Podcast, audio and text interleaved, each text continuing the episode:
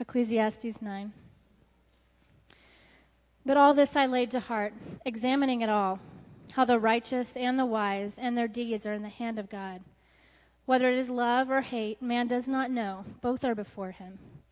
It is the same for all, since the same event happens to the righteous and the wicked, to the good and the evil, to the clean and the unclean, to him who sacrifices and to him who does not sacrifice. As the good as the good one is, so is the sinner, and as he who swears is as he who shuns an oath. This is an evil this is an evil in all that is under, done under the sun, that this same event happens to all. Also the hearts of the children of man are full of evil, and madness is in their hearts while they live and after they go to the dead. But he who is joined with all the living has hope. For a living dog is better than a dead lion. For the living know that they will die, but the dead know nothing, and they have no more reward for the memory of them is forgotten. Their love and their hate and their envy have already perished, and forever they have no more share in all that is done under the sun. Go, eat your bread with joy, and drink your wine with a merry heart, for God has already, already approved what you do. Let your garments always be white. Let not oil be lacking on your head. Enjoy life with the wife whom you love, all the days of your vain life that he has given you under the sun because that is the portion in your life and in your toil at which you toil under the sun. Whatever your hand finds to do, do it with all your might. For, for there is no work or thought or knowledge or wisdom in Sheol to which you are going. This is the word of the Lord.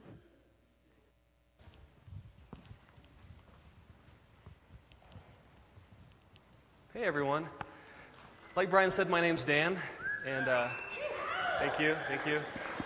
Brian, I really appreciate that um, nice intro, telling everyone what a great guy I am. So now I don't have to do that myself. So, um, but anyway, yeah, my name is Dan. I'm one of the pastors here, and I, really do love this community, this church, and um, feel honored to be able to serve here and serve you guys um, as one of your pastors. So thanks for being here tonight. Um, we have taken a five-week break from Ecclesiastes.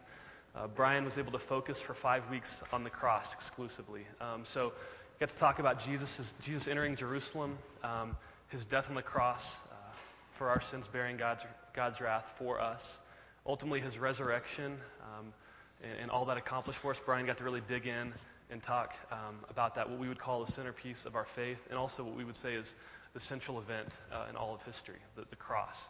And so big, weighty, awesome things. And now we are back in Ecclesiastes and back to our, our vain little lives. So welcome. Um, but fortunately, Solomon tonight is giving us, uh, he's, excuse me, um, he's shedding some light uh, on where true significance can be found. So if you remember back through Ecclesiastes, we've been here for a couple months. Solomon starts with this idea of vanity, of that all is vanity. I mean, he goes on to attack our sense of, of autonomy as individuals. Um, he goes on to establish God's providence over all things, all things in our lives, including our birth and even in our death. Um, and then tonight, uh, he's going he's gonna press specifically in on um, how we can honor God in our life and how we can enjoy Him, enjoy His gifts. Um, so if you guys would pray with me, um, we'll do that and we'll get going. Yeah, Lord, we uh, just uh, first acknowledge that we need you tonight. We need you always, and uh, we need you here tonight. And I pray that uh, your word would go forth tonight from me, from, from your Bible. And I pray that anything said tonight that's not honoring, not of you, um, would be forgotten and, and, not taken in. Anything that's of you and from you um, would be remembered and applied. And most of all, Lord, we pray you'd be honored and glorified through this church, through this body, um, and you'd be honored and glorified tonight. So we love you and pray in Jesus' name. Amen. So I'm going to do something now that I, I really hate when other people do, but I'm going to go ahead and do it anyways. Um, when I, whenever I uh, go to see a movie or read a book, I, I hate to hear anything about it. I, I like to go into a movie fresh, uh, not, not knowing whether it's sad or happy, whether it has a good ending or a bad ending or a twist, or whether it's good or um, I don't, I don't want to know anything about it. So if I see, a, see a, like a preview for a movie that I, I'm interested in, I'll try to avoid any other preview, any conversation about it until I can actually go see it. Megan, my wife, is the exact opposite. There she is. Um, she, if we're going to see a movie, she wants to know everything about it. She wants to know how it ends, who's the bad guy, um, every little detail before we even go in to see it. Um, so I'm going to do what I hate right now, and I'm going to lay out what I see as Solomon's premise um, in these verses we're going to look at. So basically, Solomon tonight, he's going to tell us um, that life is good, that life is full of good, God given gifts that we're meant to enjoy. But um, we can only enjoy these gifts to the extent that we acknowledge and submit to the sovereignty of God and His control over all things. We um, acknowledge our lack of sovereignty and control in our lives, and that we uh, root ultimately our approval um, and our satisfaction in Him. And then we're freed um, to enjoy all these things God gives us. So I'll keep kind of coming back to that theme, so just keep that in the back of your mind as we walk through this text. So, first, I'm going to go ahead and read again verses 7 through 10. I'm going to look at this, we're going to look at it backwards. We're going to look at the second half where God lays out these gifts He's given us, and then we're going to look at the beginning where um, He kind of sets the foundation for us, uh, how we can enjoy these things. So, if you'll uh, look with me at verse 7, we'll read 7 through 10 together here, or I'll read it. You can listen. He says, Go, eat your bread with joy, and drink your wine with a merry heart, for God has already approved what you do. Let your garments all, be always white. Let not oil be lacking on your head. Enjoy life with the wife whom you love, all the days of your vain life that he has given you under the sun, because that is your portion in life, and in your toil at which you toil under the sun. Whatever your hand finds to do, do it with your might, for there's no work or thought or knowledge or wisdom in Sheol to which you are going. So the first thing I want us to recognize here is this is this is an imperative. This is um, Solomon telling us to do something. God through Solomon telling us to do something. So it reminded me of a, of a, of a verse in 1 Corinthians, 1 Corinthians 10:31, which I'll read real quick. Don't feel like you have to turn there. Um, it says, "So whether you eat or drink or whatever you do, do it all all to the glory of God." And these are similar, but a little bit different. And they're um, they're similar in that Solomon is also telling us, as we'll get to, um, that everything we do, as in our eating and in our drinking, we should do that to the glory of God. Um, but the difference is, Paul is telling us, he's giving us freedom. He's saying you can eat, you can drink, um, but whatever you do, do it to the glory of God. Here, Solomon, Solomon's telling us to actually go and do these things. It's not just a freedom, it's not just a, hey, you can do this, but whatever you do, glorify God. And he's saying, go eat your bread, drink your wine with a merry heart. Um, let your garments be white. Don't let oil be lacking on your head. Enjoy your wife. Work, um, work hard with your hands. Um, basically, what he's telling us here um, through these, these verses is to enjoy life and to celebrate what we have. Um, he's telling us to enjoy the gifts that he's given us. Um, something that, that uh, came up just from, th- through reading this and studying it is that um, that, God, uh, that Christianity, um, uh, the life of following God, isn't a life of what not to do. It's not just a list of things not to do. And I think we often, um, even if we wouldn't say that out loud, we, we function that way. And a lot of us were raised that way that you don't drink, you don't smoke, you don't do this, you don't do that. And then God will approve of you as you don't do these things. Um, Solomon's laying out here, and I think the rest of the Bible lays out that the life of a follower of Christ should be a life of celebration, um, not, not a, a list of things not to do. And all these things are things that, that can get twisted and turned, and we can um, abuse them. Obviously, alcohol um, within sex is, related to marriage. Um, food. We, we can abuse and twist these things. But the answer isn't to avoid these things because they can be abused. The answer is to embrace them for what, what God created them to be, um, enjoy them as God created them, um, and, and, enjoy them in a way that honors Him as opposed to in a way that dishonors Him and, uh, and makes them something that they're not, not intended to be. So let's look at verse 7, where he talks about eating bread with joy and drinking wine with a merry heart.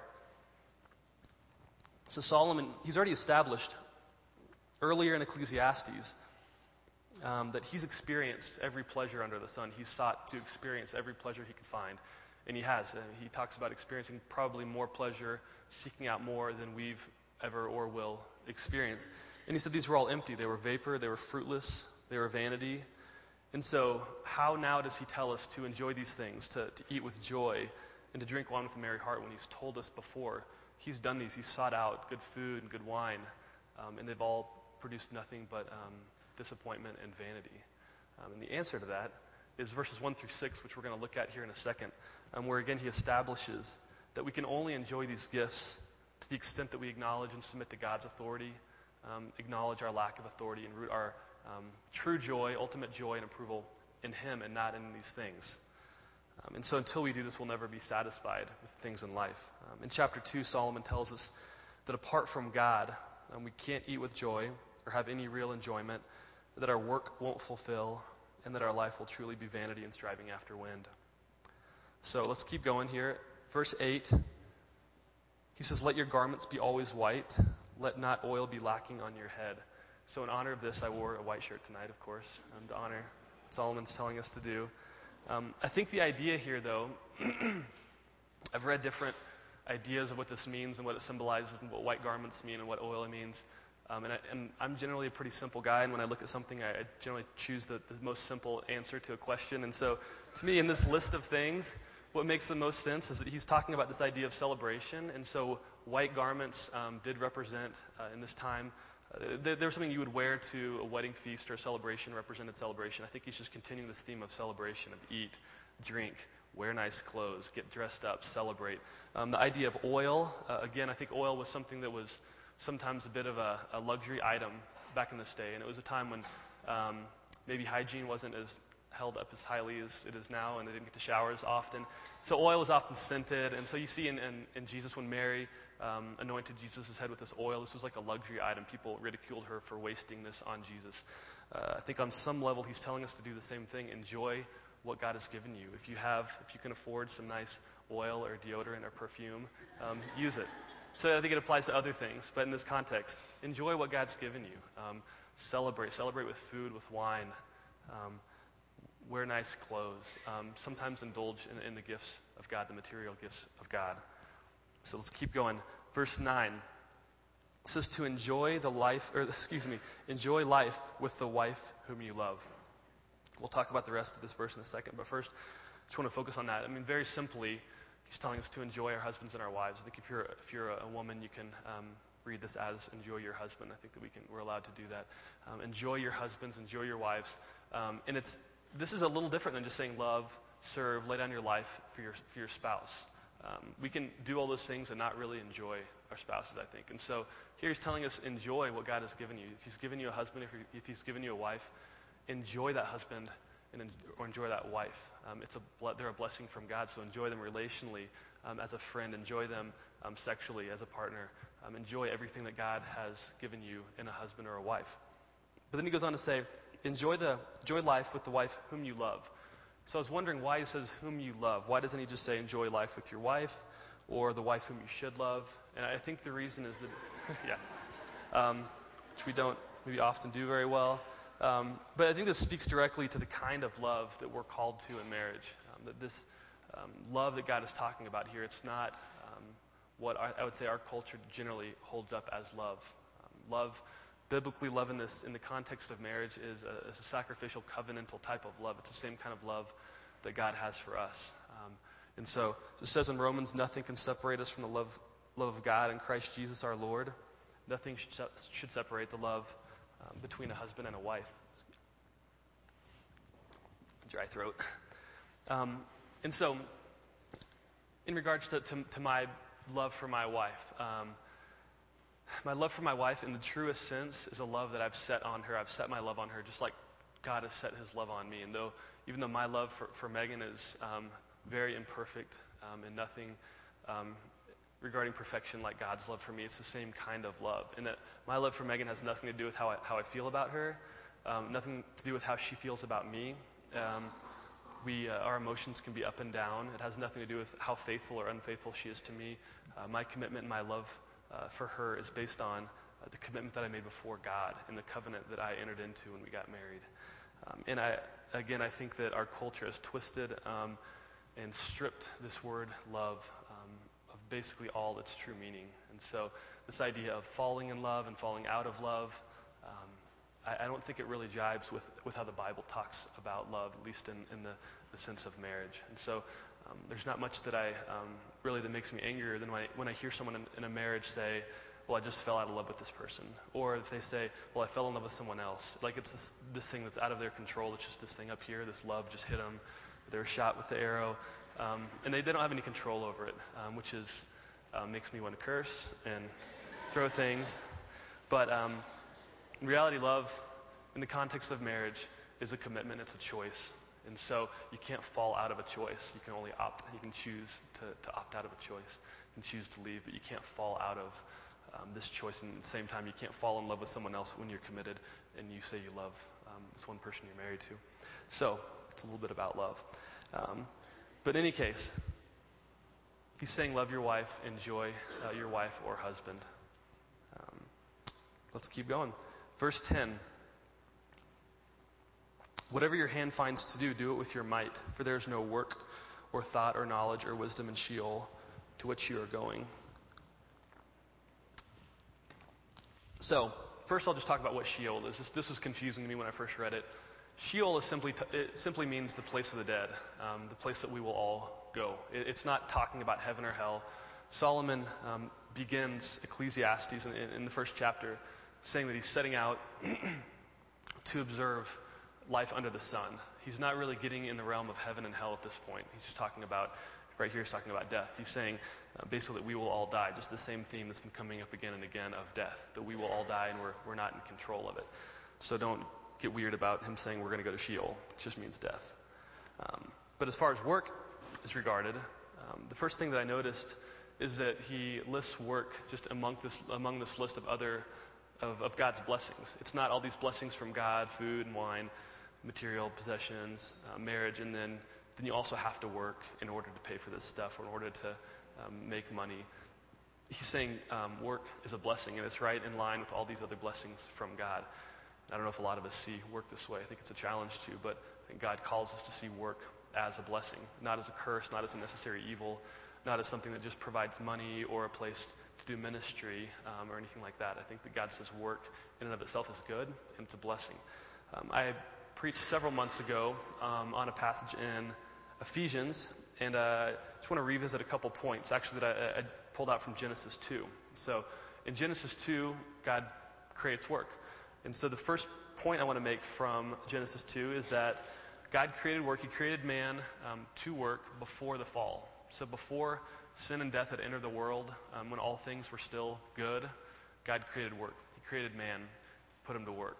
And so, I've heard people say that work is a um, implication of the fall. It came from the fall. We weren't really intended to work. Um, work, just like anything else, has been affected by the fall, but in and of itself, it's good, and God created it and, and called us to do it. So just like God called uh, or created Adam, placed him in the garden to work it and to keep it, He's created all of us, and He's placed us here on earth and in Denver um, to work and keep um, this this garden, this world. The second thing I wanted to, to draw out from, from Genesis 2 is that Adam didn't choose his, his job, he didn't choose his vocation. Like I said, God uh, created him, placed him in the garden to work it and to keep it. And so Adam didn't have the chance to think and pray for months and years about what he was called to or what he was passionate about um, and choose what he wanted to do and um, change jobs a million times. Um, not that changing jobs isn't okay, but in any case, God did not, um, or Adam didn't really have the choice. He, he, he didn't choose his vocation. He was created, placed in the garden, and that's what he did. Um, and so Solomon tells us, whatever your hand finds to do, do it with your might. Um, so what the encouragement the thing that I think that I want to draw out of this is that um, we shouldn't wait until we find the perfect job or the, the perfect calling uh, until we work with our might. God says, whatever your hand finds to do, not when you find the perfect job, when you find your calling, then work with your might. He says, whatever your hand finds to do today. So if you're working in fast food, if you're working as a lawyer, if you're working as a CPA or um, wherever, retail, ministry, doesn't matter what you're doing. If you're a college student, um, whatever your hand finds to do today, do it with your might. Which doesn't mean that you can't do something else later. Um, but whatever you're doing right now, God's calling you to work at it hard. And I would say that God has placed you in Denver. God's placed you in your current job. He's placed you and called you to this church, at least for tonight. Um, he's placed you in your current life situation.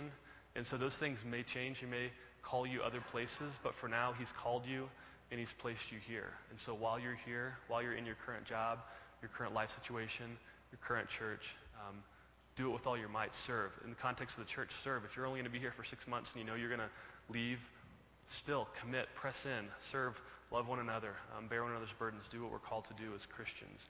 Um, even though it might be temporary. Life is temporary. Everything is temporary. So live in the here and now, even though it might be temporary, um, knowing that um, we don't really know what our future holds, and we're still called to work um, with our might, whatever we're doing today. So that's the list of, of blessings that, that Solomon has laid out. And as I was looking at this, as, as I've been studying it the last couple weeks, this idea of idolatry has come up. Um, and idolatry is something that we talk a good amount. I think that it's It's talked about a lot in Scripture. Uh, the first of the Ten Commandments um, is I am the Lord your God who brought you out of Egypt, out of the house of slavery. You shall have no other gods before me. So we see God hates idolatry uh, more than anything else. God's jealous for his name, for his worship. Um, in Matthew 6:24, Jesus says, "No one can serve two masters, for either, either he will hate one and love the other, or he, or he will be devoted to the one and despise the other. You, not, you cannot serve God and money." And so we see throughout the, the New Testament, through the Bible even, um, that money isn't an evil thing. Money is held up as often as a blessing. And so this isn't a passage talking about the evils of money, it's talking about the evils of idolatry, that we can take anything, even God's blessings, and twist them and orient our lives around them. Um, Calvin, uh, in, the, in his Institutes, said the human mind is, so to speak, a perpetual factory of idols. So this idea of idol worship, we, um, we were created to worship. We were created to worship God, uh, and we are always worshiping.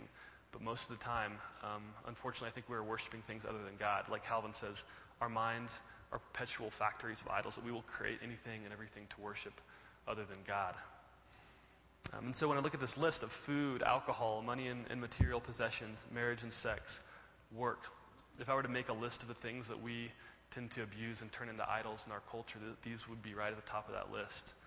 Um, and so we could talk in depth about how each one of these um, is twisted often and, and, and turned um, into an idol, into something that's taking something that God has created as good and, and twisting it and turning it to something that uh, doesn't honor Him and doesn't satisfy us.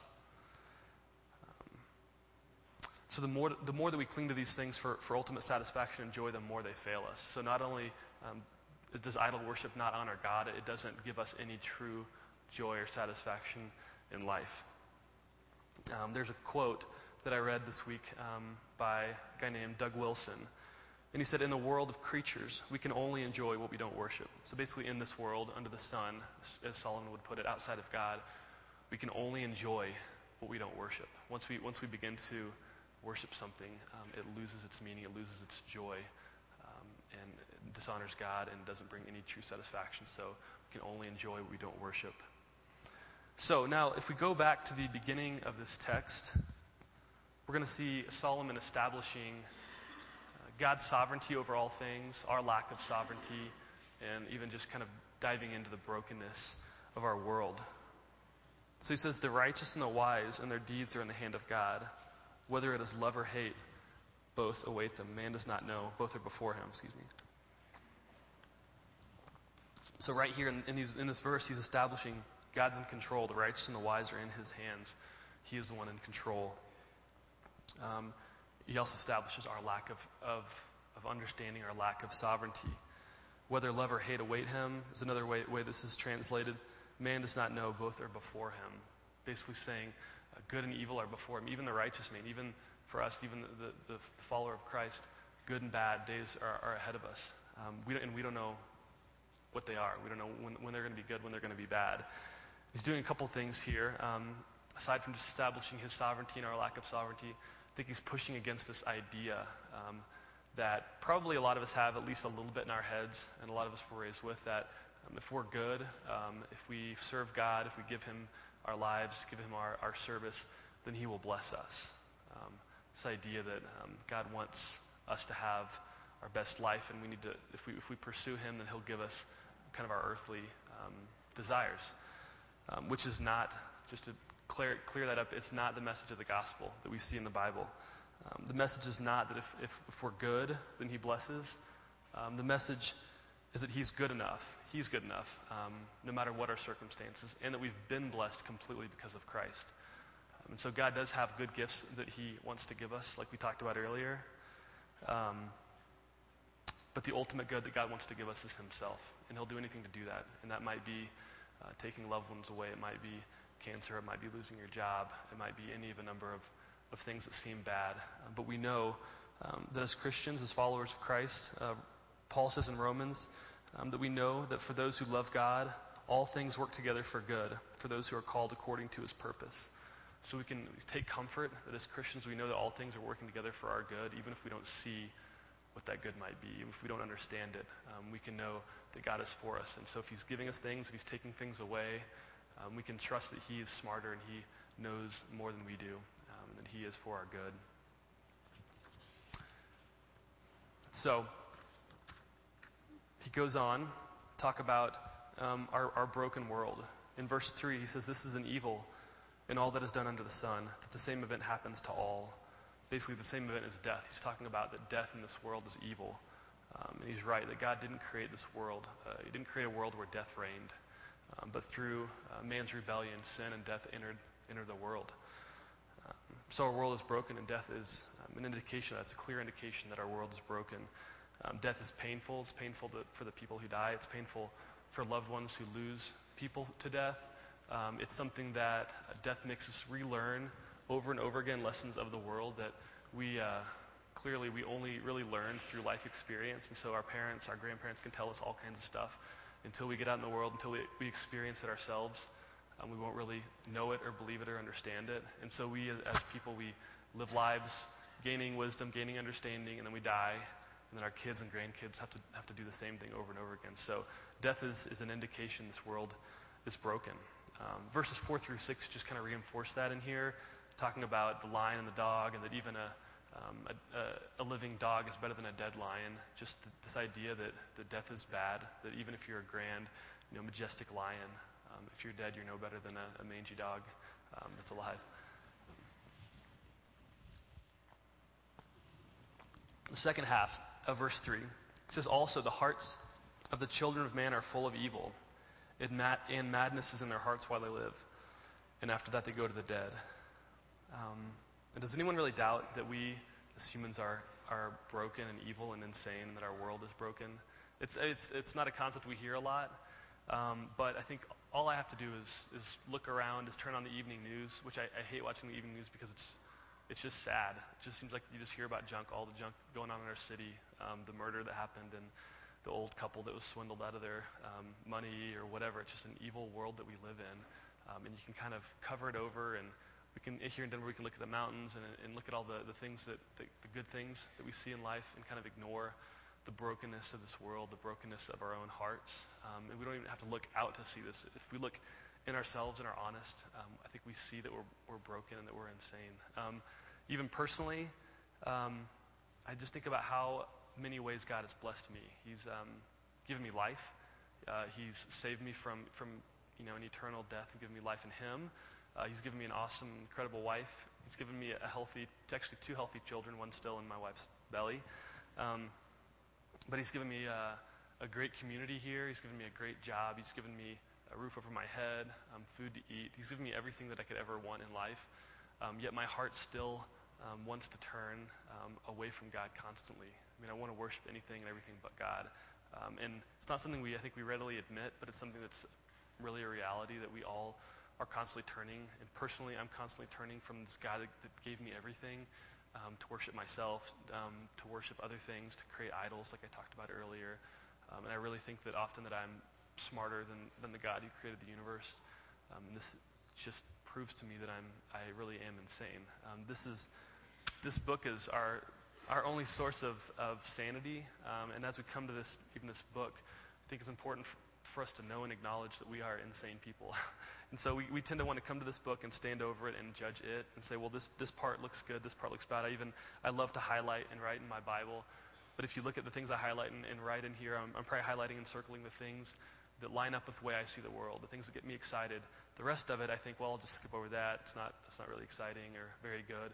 Um, when I know um, that all of Scripture is, is breathed out by God, that God has written this book.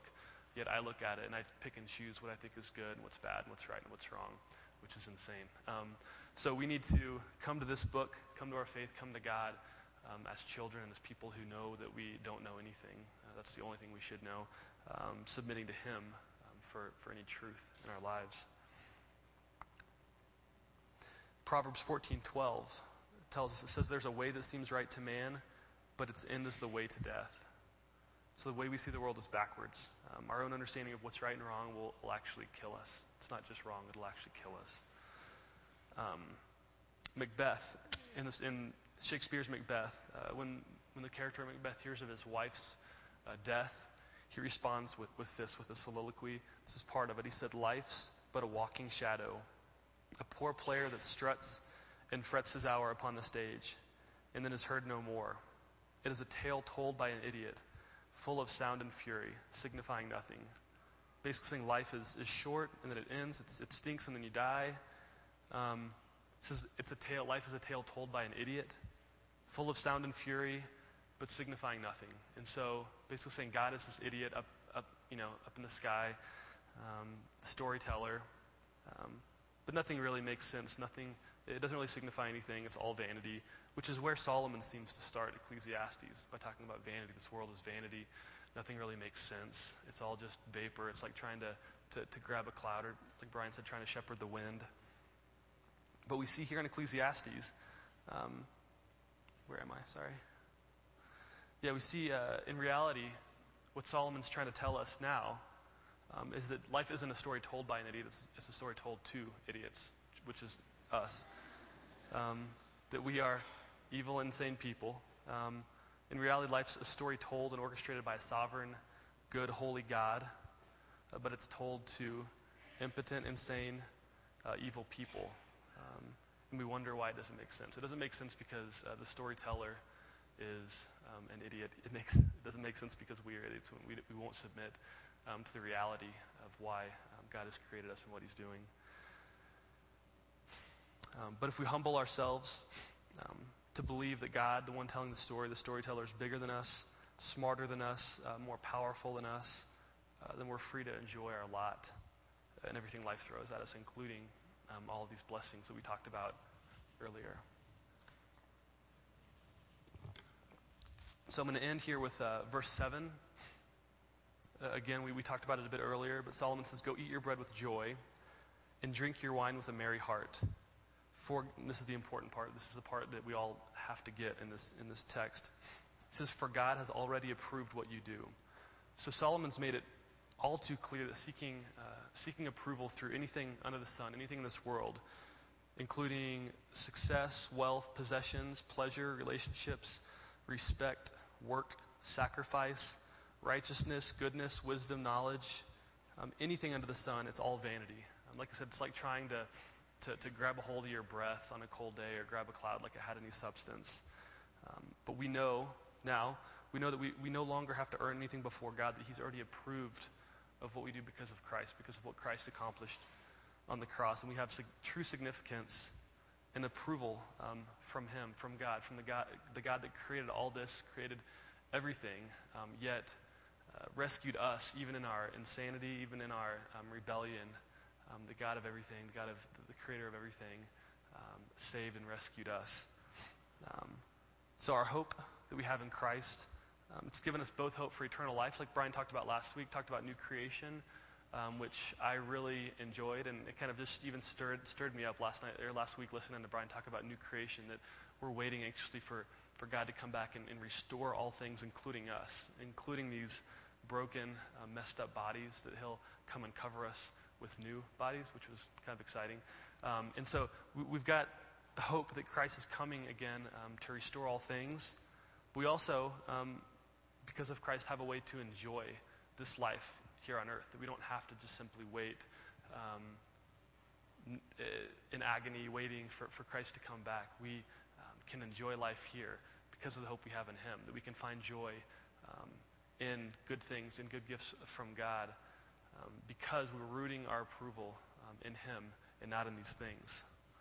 Um, so, 1 Corinthians, again, I've re- referenced Corinthians a few times. I've been studying it, so I've, I've kind of got my head in it. Um, Paul said, I didn't come proclaiming the testimony of God with lofty speech or wisdom, for I decided to know nothing among you except Jesus Christ and Him crucified. Um, and I was just struck by that passage a couple weeks ago. Um, and so I've said a lot of stuff tonight um, about a lot of different things, um, but in reality, I don't have a, a, lot of wisdom to give, and I definitely don't have um, any lofty speech uh, to give it. But the one thing I do know, just like Paul says, I've decided to know nothing among, among you except Jesus Christ and Him crucified. Um, so for tonight, my, my prayer uh, for all of us, including myself, is that we would root our approval completely in Christ. Uh, and that we would root our approval in nothing from this world. So in Christ, nothing in this world. Um, that as we do that, we'd be free to enjoy all the gifts that God has given us uh, and celebrate this life that God has given us. including food um, and wine and material possessions um, and marriage and even work. That as we uh, cling to Christ, and as we root our approval um, and find our joy and righteousness in Him, um, that we could find uh, actually some joy in this world in these gifts that He's given us. So, that's Ecclesiastes 9. Um, we're going to end tonight just like we end every Sunday um, at this table. Actually, we call it a table. It is a table right there, um, but with communion. Um, remembering um, that everything we have, um, we have because of Christ's broken body, because of his shed blood. And so we have the we have bread and wine up here. So if you are a Christian, if you are a believer in Christ, if you root your approval in Him and not the things of this world, we invite you to come and share this meal with us. Break off a piece of the bread, um, dip it in the wine, and remember uh, what Christ has accomplished for us. So uh, yeah, let me pray for us, and then we'll we'll eat together.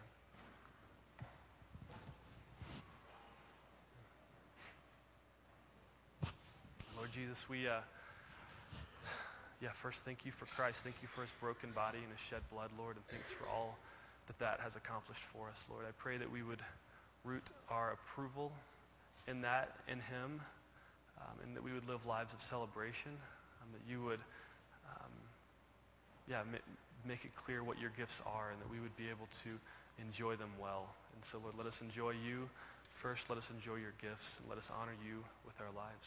And um, yeah, I pray um, you would bless this community, um, bless the people in this room. And um, yeah, we say we love you and pray in Jesus' name. Amen.